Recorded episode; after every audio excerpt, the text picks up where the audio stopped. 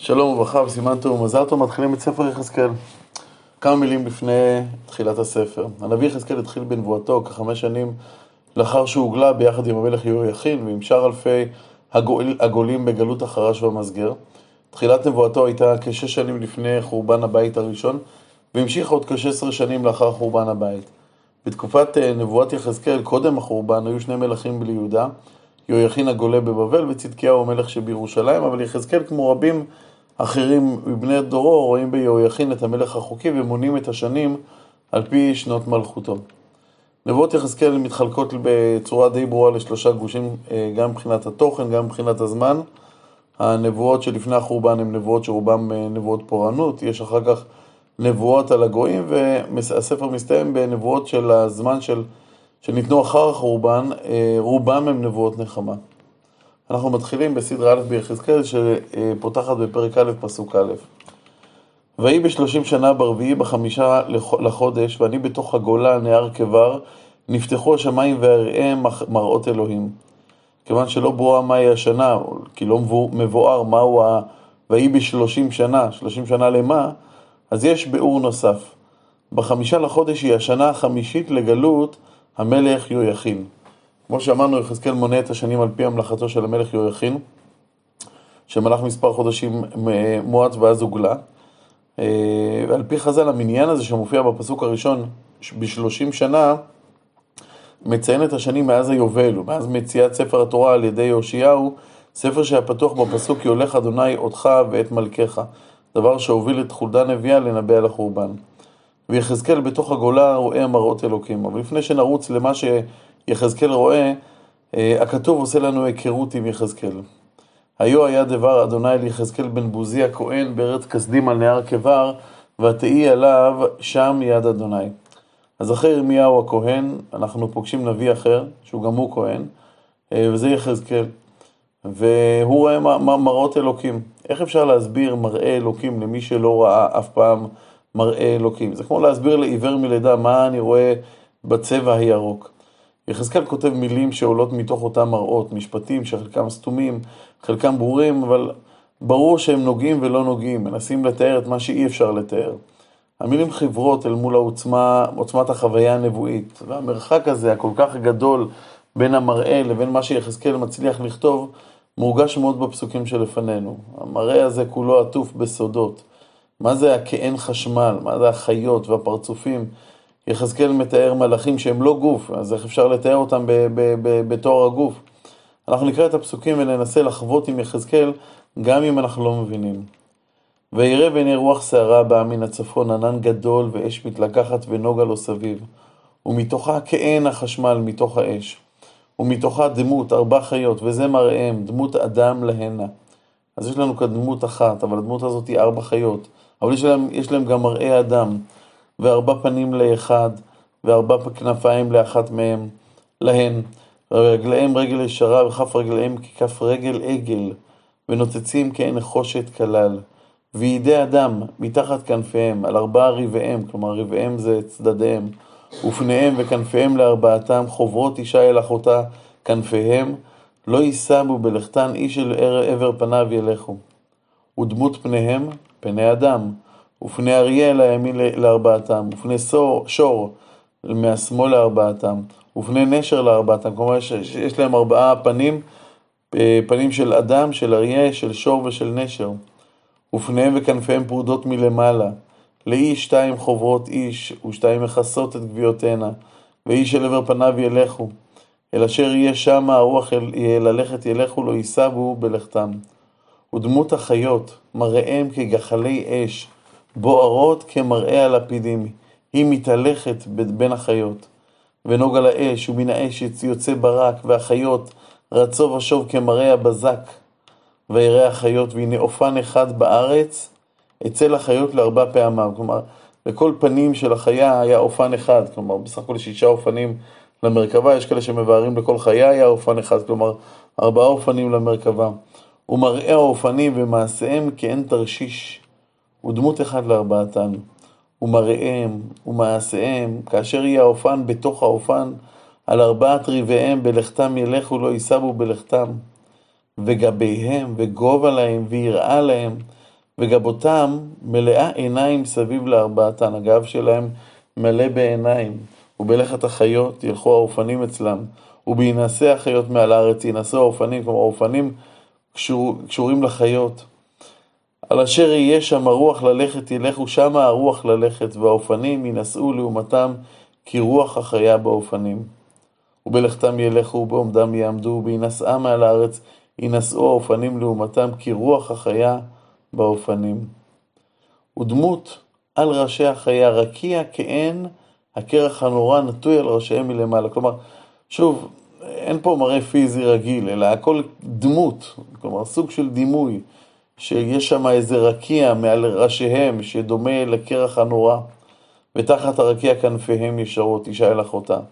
לאיש שתיים מכסה להנה, ולאיש שניים מכסה להנה את גוויותיהן.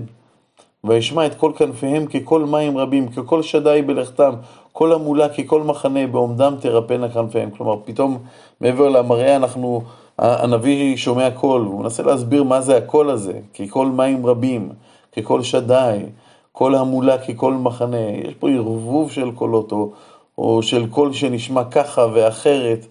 כמו המראה, כך גם בקול, קשה נורא לתפוס אותו במילים.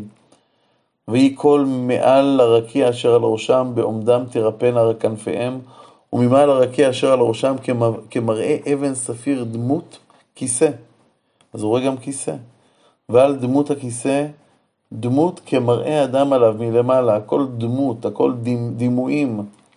ויחזקאל מתבונן בדמות הזאת שעל הכיסא ואומר, ואראה כי אין חשמל, כמראה אש בית אה, לה סביב, ממראה מותניו ולמעלה, וממראה מותניו ולמטה ראיתי כמראה אש ונוגה לו סביב. מה הוא ראה? רש"י עוצר אותנו ואומר, לא נתן רשות להתבונן במקרא הזה. אתה, אתה לא יכול להסתכל ולנסות להבין מה כתוב פה, אבל הנביא ממשיך לתאר כמראה הקשת אשר יהיה בענן ביום הגשן, כמראה, כן מראה הנוגה סביב, הוא מראה דמות כבוד אדוני. ויראה ויפול על פניי וישמע קול מדבר. המשנה בחגיגה, והגמרא שם בחגיגה דף י"ג עמוד א', מנסה להעריך מה מפרשת המרכבה שאותה קראנו כעת מלמדים בראשי פרקים, כלומר בנקודות כלליות, מה משאירים לאדם להבין לבדו, אם חכם הוא מבין מדעתו אין ואילו לא. לא. הגמרא מוסיפה לספר על איזה ילד שדרש שם בחשמל, כלומר ניסה להבין לעומקם של הביאורים של תיאורי השם כמראה החשמל, אומרת הגמרא, ההוא יהיה נוקה דדרש בחשמל ונפקא נורא ואכלתה, כלומר, יצא אש ואכלה את אותו אחד שדרש בחשמל. הגמרא מסבירה שהוא לא היה אה, בשל לאותה למידה. בין כך ובין כך אנחנו נשאיר את מעשה מרכבה כך ונמשיך. ראינו כי יחזקאל רואה את המראה המופלא הזה ונופל על פניו, ואז שומע קול מדבר. ויאמר אליי, בן אדם, עמוד על רגליך ואדבר אותך. ותבוא רוח כאשר דיבר אליי, ותעמידני על רגליי, ואשמע את מדבר אליי. כלומר, יחזקאל לא מצליח לעמוד, אבל כשהכל מדבר אליו ומצווה עליו לעמוד, פתאום הוא חש שרוח של גבורה נכנסת בו ועוזרת לו לעמוד על רגליו. ויאמר אליי, בן אדם, שולח אני אותך אל בני ישראל, אל גויים המורדים, אשר מרדו בי. המה ואבותם פשעו בי עד עצם היום הזה. והבנים, קשי פנים וחזקי לב, אני שולח אותך עליהם. ואמרת עליהם, כה אמר אדוני אלוהים. והמה, אם ישמעו ואם יחדלו, כי בית מרי המה, וידעו כי נביא היה בתוכם. כלומר, שולח אותך לעם קשי עורף. אתה תאמר להם, בין אם הם ישמעו, בין אם הם יחדלו מלשמוע לך. ומוסיף הכל ואומר לו שקרוב הדבר לומר שהם באמת אה, לא ישמעו כל כך ליחזקאל, כי הם בית מרי, הם מורדים באופיים. אבל גם אם לא ישמעו, חשוב שכשתבוא הפורענות, הם ייזכרו בנבואות שנתת וידעו שנביא היה בתוכם. וככה אולי גם לא יערערו אחר מידת הדין. ואתה בן אדם אל תירא מהם, ומדבריהם אל תירא, כי סרבים וסלונים אותך, ואל הקרבים אתה יושב. מדבריהם אל תירא, ומפניהם אל תחת, כי בית מרי המה. כלומר, יש לך ממה לפחוד. עם ישראל הם כמו קוצים, הם כמו עקרבים, מכאיבים מאוד, מסוכנים מאוד, אבל אתה לא צריך לפחוד. ודיברת את דבריי עליהם, אם ישמעו ואם יחדלו, כי מרי המה. ואתה בן אדם, שמע את אשר אני מדבר אליך, אל תהי מרי כבית המרי. כלומר, אתה אל תסרב לציווי כמו שהם עושים. ולכן פצה פיך ואכול את אשר אני נותן אליך. יחזקאל מקבל ציווי לאכול את מה שהשם ייתן לו. ואראה והנה יד שלוחה אליי, והנה בו מגילת ספר. ויפרוס אותה לפניי, והיא כתובה פנים ואחור. כלומר, פתאום איזה יד שולחת לו איזה מגילה שכתובה בשני הצדדים שלה, גם מפנים וגם מאחור, וכתוב עליה, יש, יש בה, כתוב מאוד לא פשוט, קינים והגי והיא. כלומר, מה שכתוב במגילה זה דברי הספד, דברים קשים על החורבן הצפוי. ויאמר אליי, בן אדם, את אשר תמצא אכול, אכול את המגילה הזאת, ולך דבר אל, בני, אל בית ישראל. ויפתח את פיו ויאכילני את המגילה הזאת. אז אה, יחזקאל אוכל את המגילה. ויאמר אליי, בן אדם, בטנך תאכל ומאיך תמלא את המגילה הזאת אשר אני נותן אליך, ואוכלה ותהי בפי כדבש למתוק. כלומר, למרות שהדברים שכתובים במגילה הם לא דברים פשוטים, העובדה כי דבר השם מצוי שם הופך את אכילת המגילה לדבש בפי. אכילת המגילה היא בעצם הפיכת הדברים הכתובים בה לחלק מיחזקאל. דבר השם מצוי בו, ממש בתוכו. וכעת מופיע הציווי הבא.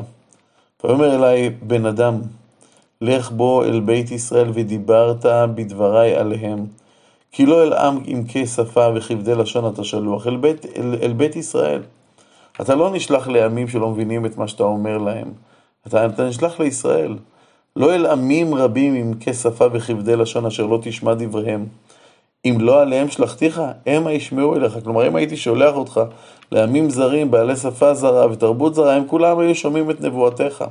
אבל לבני ישראל ובית ישראל לא יאהבו לשמוע אליך, כי אינם אוהבים לשמוע אליי, כי כל בית ישראל חזקי מצח וקשיי לב המה. כלומר, כמו ישעיהו בזמנו, השם מבטיח ליחזקאל כישלון בשליחותו.